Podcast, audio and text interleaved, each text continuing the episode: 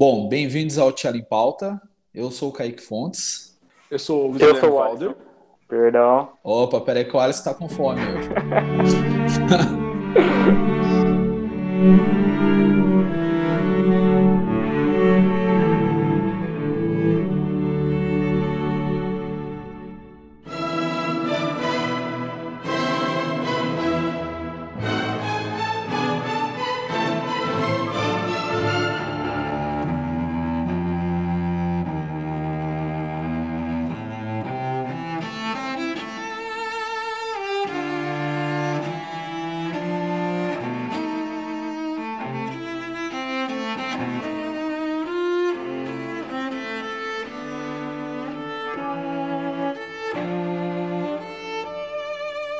Hoje a gente tem um convidado especial, que é o famoso violoncelista e professor Fábio Presgrave. Olá a todos do, do Tchela em Pauta, esse projeto tão bacana que tem servido para compartilhar ideias, é, para interagir e que num momento que nem esse que a gente está vivendo, de quarentena, é mais importante ainda. A gente que agradece, muito obrigado pela sua participação, pela sua disponibilidade de tempo para poder compartilhar essas valiosas informações com todo mundo. A gente gostaria de saber se você pode falar uns- um pouco sobre você, a sua trajetória, o seu trabalho atual. Eu acho eu tive pensando nesses dias de quarentena e eu acho que para todo mundo está sendo um momento meio parecido. É um momento de reavaliação, é um momento de rever certas coisas. Para mim está sendo até de ah, olhar para gravações de muito tempo, muito tempo atrás que eu nem via mais. Então isso gera gerou para mim até assim uma certa história afetiva minha com o cello e me fez lembrar lá do, do, do princípio. E eu acho que, em vez de dizer, começar pelo que eu tenho feito agora, eu queria puxar um pouco lá de trás. Eu comecei tarde no cello pelos padrões que eu vejo o pessoal começando hoje em dia. A gente começa aí com 6, 7 anos. Eu comecei com 12. Então, e antes eu tocava piano. Estudava para concurso e tudo mais, e aí veio o cello de uma forma despretensiosa. E eu tive um professor fantástico, que foi o Fernando Bru, que até hoje é concertino da Orquestra Sinfônica Brasileira. O Fernando Bru vem de uma família é, muito respeitada de músicos na Argentina, família Bru, que foi muito importante na Camerata Bariloche, é, que foi uma orquestra de muito renome nos anos 80. Mas o irmão dele, por exemplo, é violoncelista da Volksoper na, em Viena. Ele teve um irmão que estudou com Navarra em, em Paris. Então ele vem de uma tradição é, muito forte do cello e foi o melhor primeiro professor que eu podia ter. Porque o que, que o primeiro professor faz de verdade? É você se apaixonar pelo instrumento. É, eu tive sorte de que ele me passou conceitos muito saudáveis, mas eu acho que a principal missão do primeiro professor é criar esse vínculo seu com o instrumento. Logo depois de um ano e meio assim de estar estudando com ele, ele fez uma aposta meio doida e me colocou num grupo. Eu e o Saulo Moura, que hoje é professor em Campbellsville, nos Estados Unidos, a gente começou junto no método Suzuki. Era uma, não era uma turma coletiva, assim a se dizer, mas era uma turma de dois, né? E aí abriram duas vagas do Rio Cello Ensemble na época, que era um grupo maravilhoso, que tocava o Márcio Malaro, o David Tio, o próprio Fernando tocava, o Hugo era novinho, o Hugo Pilger, é, mas ele era de uma geração um pouco para frente da nossa. E aí eles fizeram essa aposta de botar a gente com, sei lá, 15 anos no grupo e tendo acabado de começar o cello, fazer um ano e meio, dois. Foi uma experiência fenomenal, né? Que foi assim, aquela forma de se aprender a nadar, tipo, alguém te joga na piscina e fala, sobrevive. Não foi fácil, mas é, depois que a gente pegou o ritmo, foi é, muito... Foi uma coisa que me fez andar muito rápido. Eu tive a sorte de, na minha formação de piano, é, eu fazia o que se chamava de curso técnico na escola de música da UFRJ, que não tem nada a ver com curso técnico, como a gente conhece hoje em dia. O curso técnico hoje em dia é um curso de segundo grau, né? O ensino médio. O curso técnico da UFRJ era um curso de oito anos e tinha aquelas professoras de teoria bravas que com 12 anos de idade você tinha que fazer ditado a quatro vozes, tinha que solfejar tonal, tinha que fazer de tudo. Eu acho que isso daí foi uma coisa muito importante para mim quando eu entrei para o grupo, porque minha leitura era muito boa, apesar de eu ter que desenvolver muito no cello. Então é por isso que eu valorizo muito até hoje essa história do solfejo, é, que eu acho que tem sido deixado tão de lado na formação. Bom, então você imagina eu com 15 anos lá, tendo que fazer turnê para Inglaterra com esse pessoal, para Portugal, tocar pelo Brasil todo, tocando com gente da música popular, com Wagner Tiso, com Nana Caymmi, com Milton Nascimento, com então foi uma escola maravilhosa, foi a melhor escola que eu podia ter tido na época.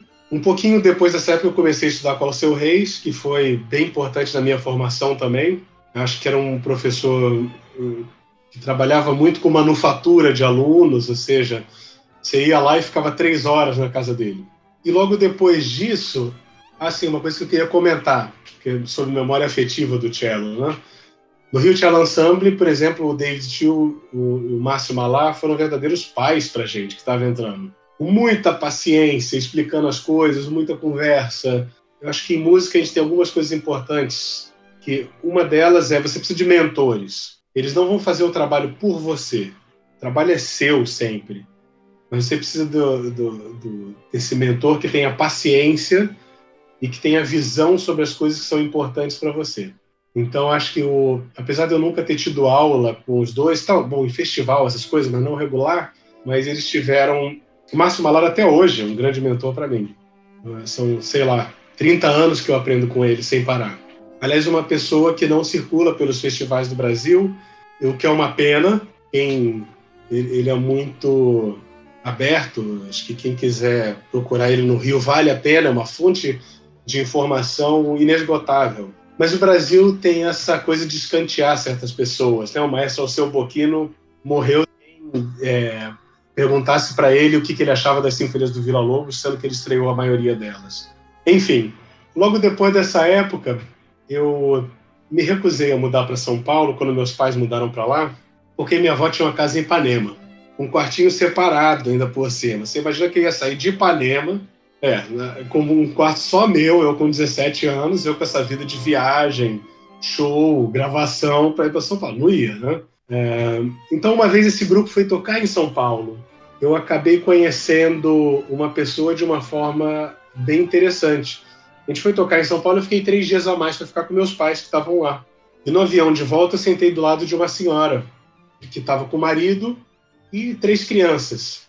Uma menina lourinha, devia ter uns 13 anos na época, e dois brasileiros, mais novos. E ela veio conversar comigo, falou: Ah, eu vi você botando cello embaixo do avião, você, tá, você é doido, né? Eu falei: ah, aqui a gente viaja assim mesmo, com o cello no bagageiro, né? Naquela época ainda dava para você trocar uma ideia e dizer: Não, vou levar o cello em cima. Agora, hoje em dia, impossível, né? Os caras estão medindo até se você tem uma bagagenzinha maior do que 60 centímetros. Ela falou: Ah, eu tive no. Eu assisti o concerto que vocês fizeram no, no foyer do Teatro Municipal, achei muito bacana. Eu sou diretora de um curso em Vermont, nos Estados Unidos, sou violoncelista também. Você não quer ir? É daqui a um mês. Você tem que dar um jeito de conseguir sua passagem. O resto tudo está coberto. Aí eu falei: Pô, claro. Meus pais se viraram na época, deram um jeito, e eu fui para esse curso chamado Keen Haven, que foi um curso maravilhoso. Keen Haven é assim uma das grandes pessoal que está na época do pre-college nos Estados Unidos, junto com Interlochen, com. É, tem outros que eu não me lembro agora. Mas, por exemplo, o Pelman mandava a filha dele para Kinhaven, né, um lugar de referência mesmo. E foi um lugar que eu tive que aprender muita coisa. Era um curso que tinha música de câmara, tinha música, tinha orquestra sinfônica, você tinha que lavar louça, você tinha que é, arrumar o alojamento. É era uma experiência. E as conexões que eu fiz lá duraram até hoje. Logo depois desse curso, ela me levou para Nova York para fazer provas. Não vou dizer logo depois, mas eu voltei uns três meses, sei lá, quatro, cinco meses depois fazer as provas, né? E eu não sabia quem eram as pessoas de lá. Eu fiz as provas na Julius, na Manhattan e na Manes. Passei nas três. Eu me lembro que depois eu voltei para fazer a prova do mestrado, a banca era mais ou menos a mesma na Julius. Só que, quando eu fiz meu bacharelado, eu não sabia quem era o Parisot, não sabia quem era Nelsova, não sabia quem era Krosnick, não sabia nada disso. Então, eu estava confortável. A prova do meu mestrado foi bem difícil, porque eu sabia exatamente quem eles eram e o que, que eles significavam. Bom, eu tive anos maravilhosos em Nova York, tive a sorte de pegar uma geração de transição. Nenhum dos professores com quem eu estudei. Não, mentira, um ou outro ainda está lá, mas a maioria não era uma geração que estava nos 80 e tantos anos, 90 anos, não só de cello.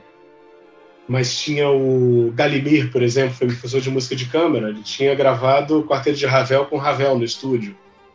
Então, era, era uma geração fantástica, uma geração muito dura. É, hoje em dia, o jeito que eles dão aula não seria aceitável mais.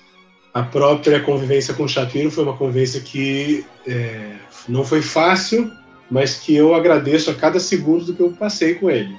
É, tive uma professora também, Ardith Alton, que foi assistente do Rose, que foi maravilhosa, que me caminhou pelos Brutus Markers, volume 2, me ensinou muito sobre colher, sobre flexibilidade de mão direita.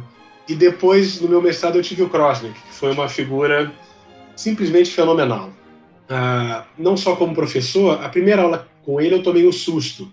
Ele virou para mim e começou a falar sobre Jorge Amado, sobre vários livros do Jorge Amado, eu não conhecia nenhum. Aí que eu vi que o violoncelo não era só puxar arco e abaixar dedo. Comecei a entender a coisa de uma forma mais ampla. A minha classe de mestrado na época é, era uma classe maravilhosa. A gente tinha uma cello class que se reunia toda semana e os meus colegas eram Mark Kosover, primeiro cello de Cleveland, Alissa Weilerstein, que é uma grande solista, Bay, que gravou os Caprichos de Piatti para Naxos, Theodore Harvey, que é concertino em Dallas. Uh, Wendy Locke está fazendo um trabalho maravilhoso pela internet. Ela tem aulas que ela publica, mas é uma grande virtuosa também.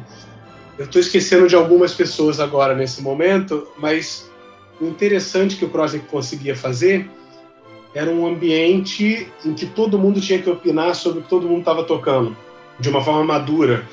E ele comentava os comentários, então era como se ele estivesse preparando a gente para dar aula esse estudo com o Crosnick, a convivência com a classe dele. Ah, outra coisa que ele fazia era criar um ambiente de humildade. De, de que forma que ele fazia isso? Ele falava assim, olha, vocês estudaram no bacharelado com alguns dos maiores pedagogos do planeta Terra.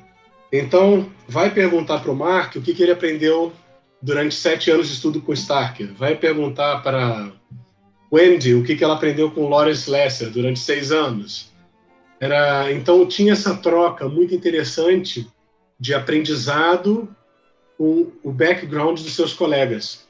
Então me lembro que eu tive várias conversas com o Mark sobre a, a formulação de ensino do Stark. Ele era maravilhoso. Eu nunca tive a oportunidade de ter aula com o Stark, mas eu me sentia muito contemplado pelo que eu conversei com ele. E acho que ele tinha uma visão até do Stark muito pessoal e muito interessante que eu até compartilho muito nas minhas aulas sobre isso. Só fechando esse ponto de formação, eu acho que tem duas figuras antes de ir para o doutorado que eu queria comentar. Que uma delas, o Matias de Oliveira Pinto, que eu tive aula com eles em, corri atrás dele nos festivais do Brasil. E ele foi uma figura de muito impacto para mim. Eu me lembro até hoje das aulas dele. Foram poucas aulas que eu sentei e tive com ele, mas não sei se todo mundo tem essa impressão, mas tem alguns professores que você toca poucas vezes, mas influenciam muito. Então, o jeito de pensar do Matias teve um impacto muito forte para mim. E outro foi o Guerra Vicente. Guerra Vicente foi fantástico. Eu toquei duas vezes para ele, mas e foram aulas sobre a suíte 2 do bar. Mas o, a forma dele analisar o bar é, teve uma influência incrível sobre tudo que eu fiz depois. Uh, sobre o... depois eu fui para um doutorado e eu vou ser bem sincero aqui com vocês.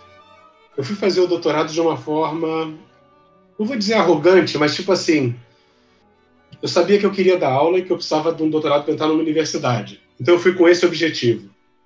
Mas acabou que na, no doutorado eu aprendi muito na Unicamp. É, o Emerson de Biadi foi meu orientador, foi o melhor orientador que eu poderia ter tido, porque ele me levou para essa parte da música contemporânea e eu tive aulas muito marcantes lá com Silvio Ferraz, o compositor, e aprendi demais com ele, que era uma abordagem bem diferente da que eu tinha tido nos Estados Unidos. Eu acho que o doutorado me deu um embasamento filosófico é, que eu precisava. Então, depois, é, depois disso, agora passando assim para a parte mais profissional, eu acho que eu estava na Julius, come, ia começar o processo de entrar no doutorado lá, era o que o Crosby queria que eu fizesse, só que isso foi um ano e meio depois do 11 de setembro. E eu estava meio desgastado com aquela coisa de eixo do mal, e eu sentia que aquela guerra com o Iraque não era minha, e estava com saudade do Brasil e meu, meu chamado sempre foi voltar para o Brasil. E aí o Márcio Malari, esse meu mestre, me liga e fala assim, Fábio, a gente está precisando de outro primeiro cello no SB e a gente vai começar um projeto social na Rocinha. Eu achei aquilo fantástico, né? Na época não se falava muito em projeto social. Isso eu estou falando de 2001, 2002 talvez, não sei. É, então eu fui para o SB, fiz a prova, o primeiro cello, passei e fiquei esperando esse trabalho na Rocinha, só que ele nunca veio. O, o, período que eu passei no SB foi um período simplesmente fantástico, porque era um período também de transição. Tinham muitos músicos das antigas, tipo o Noel Devos no fagote. Eu tive aula de Baco com o Noel Devos, foi fantástico. Schwab na trompa, Cristiano Alves era, do clarinete era novinho na época, que nem a gente. Daniel Guedes era espala, eu era primeiro cello. A gente foi tocar com Kurt Mazur, Regeno, com Maria João Pires como solista. Você imagina, Maria João me deu o privilégio de tocar o bis dela. Era minha estreia como primeiro cello. E a gente tocou o movimento do Fantasia Stuck. Você imagina o privilégio para mim. Tocar no Teatro Municipal do Rio lotado com Maria João Pires, um, um movimento e, e depois eu quero abrir um parênteses disso daí sobre críticas. Então esse ano no SB foi muito bom, mas aí o projeto social não veio, o maestro estava muito desgastado na época e a gente pediu demissão em massa do SB. Foram uns oito chefes de naipe que pediram. E isso daí me encaminhou para São Paulo. Eu vou abrir aqui o parênteses das críticas, porque eu recebi uma crítica nesse concerto com a Maria João, no Jornal do Brasil na época, que eu estava nervoso para tocar a Fantasia Stuck. Foi, foi, legal, mas eu estava nervoso. Três meses depois toquei o concerto de Sansans e eu tenho uma crítica desse mesmo crítico no mesmo jornal, basicamente me comparando a Fournier. Então é interessante que o mesmo crítico pode dizer uma coisa no momento e dizer uma em outro. Eu, aliás, já falei que um dia eu vou sentar, quem sabe até na quarentena, e fazer um anticurrículo meu. Não sei se vocês já viram o currículo do, do Gilles Apap, que é Gilles Apap destruiu o concerto de Mozart Jornal de Frankfurt, Gilles Zapap deveria ser proibido de tocar tal coisa. Aí no final tem assim, Gilles Zapap é o melhor violinista do século XXI, Yehudi Menuhin. Por que isso? Porque as pessoas só falam das vitórias. E eu acho que eu aprendi muito com os momentos que eu não fui bem. Eu tenho críticas muito boas e tenho críticas péssimas. Estão aí na internet, quem quiser ler, que leia. Que não mudaram em nada a minha vida. Agora, por outro lado, no, na minha formatura na Juilliard, quem foi homenageada foi uma grande cantora chamada Barbara Hendricks. E ela falou assim: não ouçam as críticas de jornal, nem positivas nem negativas. Interessante que ela frisou: não ouçam as positivas, mas ouçam as pessoas em quem vocês confiam, em quem tem interesse no seu desenvolvimento. Isso me marcou muito e me ajudou nesses momentos, porque não é legal você abrir uma crítica péssima sobre o seu concerto. Mas eu acho que nesse ponto o Joe Crosby, que foi um grande mentor, porque eu me lembro de levar uma, uma vez falar com ele, pô, eu tô chateado porque aconteceu isso, isso e aquilo. Ah, não, me lembro que eu falei, eu tô muito chateado com o recital que eu toquei ontem, não achei que foi bom, é, tô desanimado. Ele falou, não, eu tive no recital, foi muito bom, sim. É, a sua impressão tá errada. E aí depois eu cheguei para ele com essa crítica do Jornal do Brasil, que basicamente falava que eu era o Fournier, né?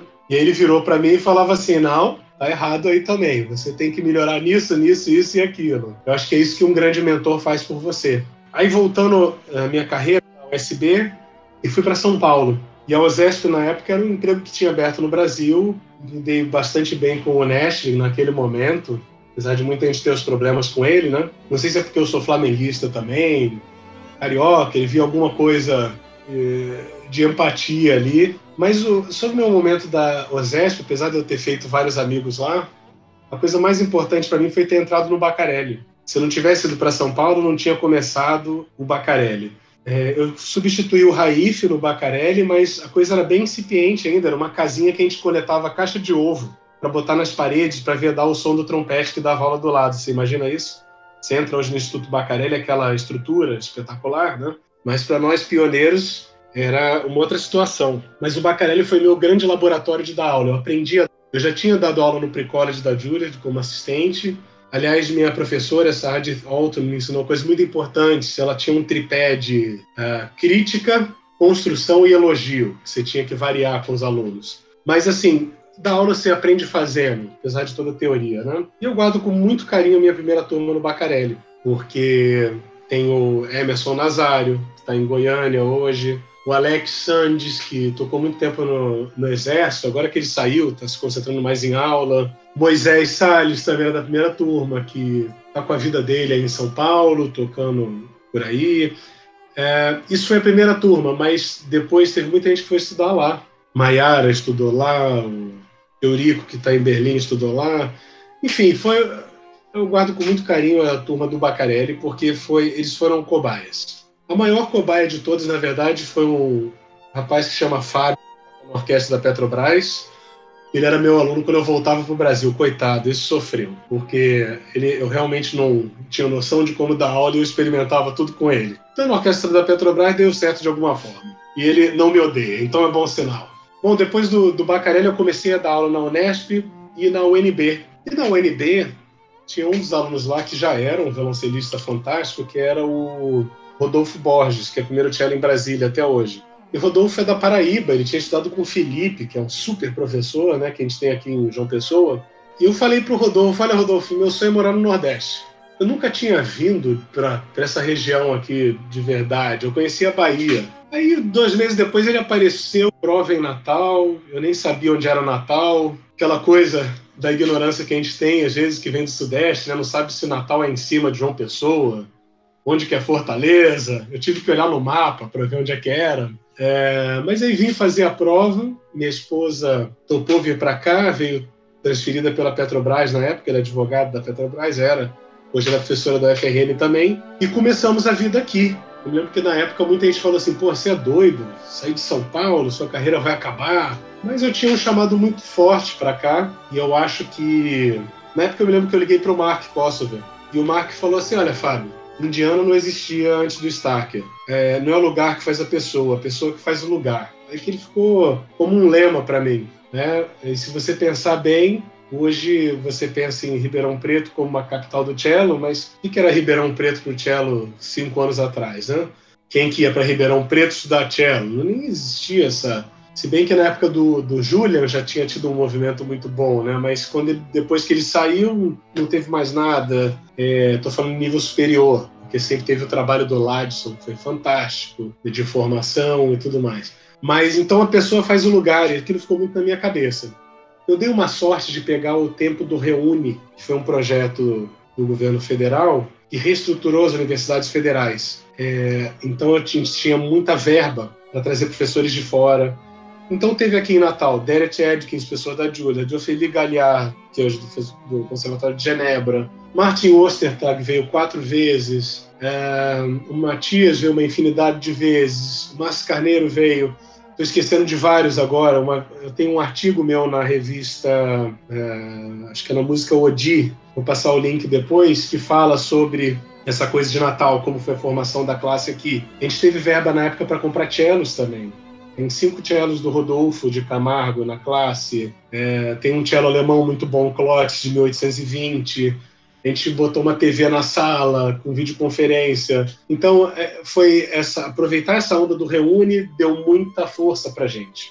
Dessa estrutura toda vieram vários alunos. Então, tem gente que está na Orquestra Sinfônica do Paraná, tem gente que está na Filarmônica de Minas, tem gente que está Filarmônica de, Goiã, de Goiás, tem a Dora, que é professora da UFC, que está fazendo um trabalho magnífico lá, tem o Christian, que é professor na UFPA, que também está fazendo um trabalho magnífico, e o Fred, que está aqui no FRN também, que está mexendo com os projetos sociais, que está fazendo, está atraindo um monte de gente. Enfim, a classe da UFRN é, está sendo uma classe muito interessante e até a gente juntou agora, na quarentena, um grupinho de WhatsApp com todos os ex-alunos e é bem bacana, né? Tem gente que está na Alemanha, tem gente que está na Dinamarca, é, tem gente que está na Finlândia, o Lucas Santos está lá na Academia Sibelius. O que eu acho interessante é que eles também criaram esse vínculo entre eles.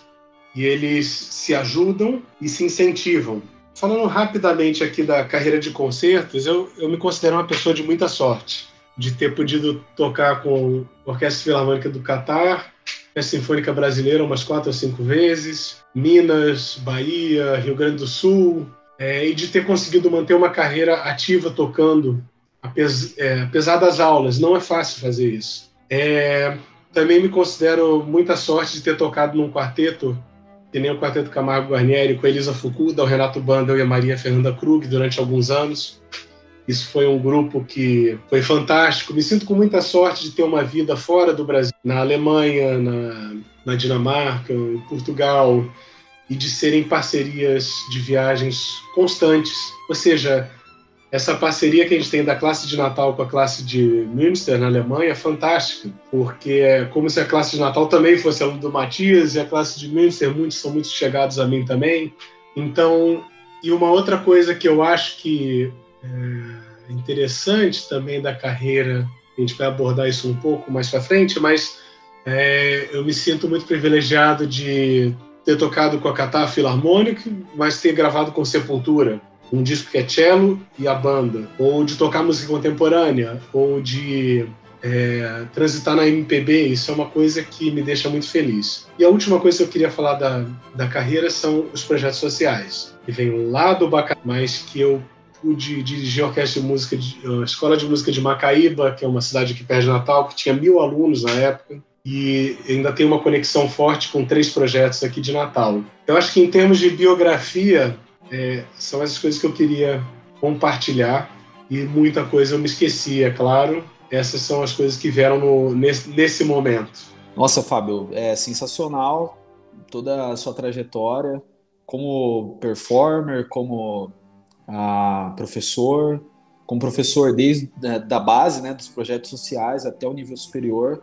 Então é, é uma formação em escala, né, que é muito importante aqui no Brasil. E é muito importante destacar que o violoncelo, ele, a comunidade do violoncelo está cada vez mais forte aqui no Brasil devido ao trabalho de professores como você.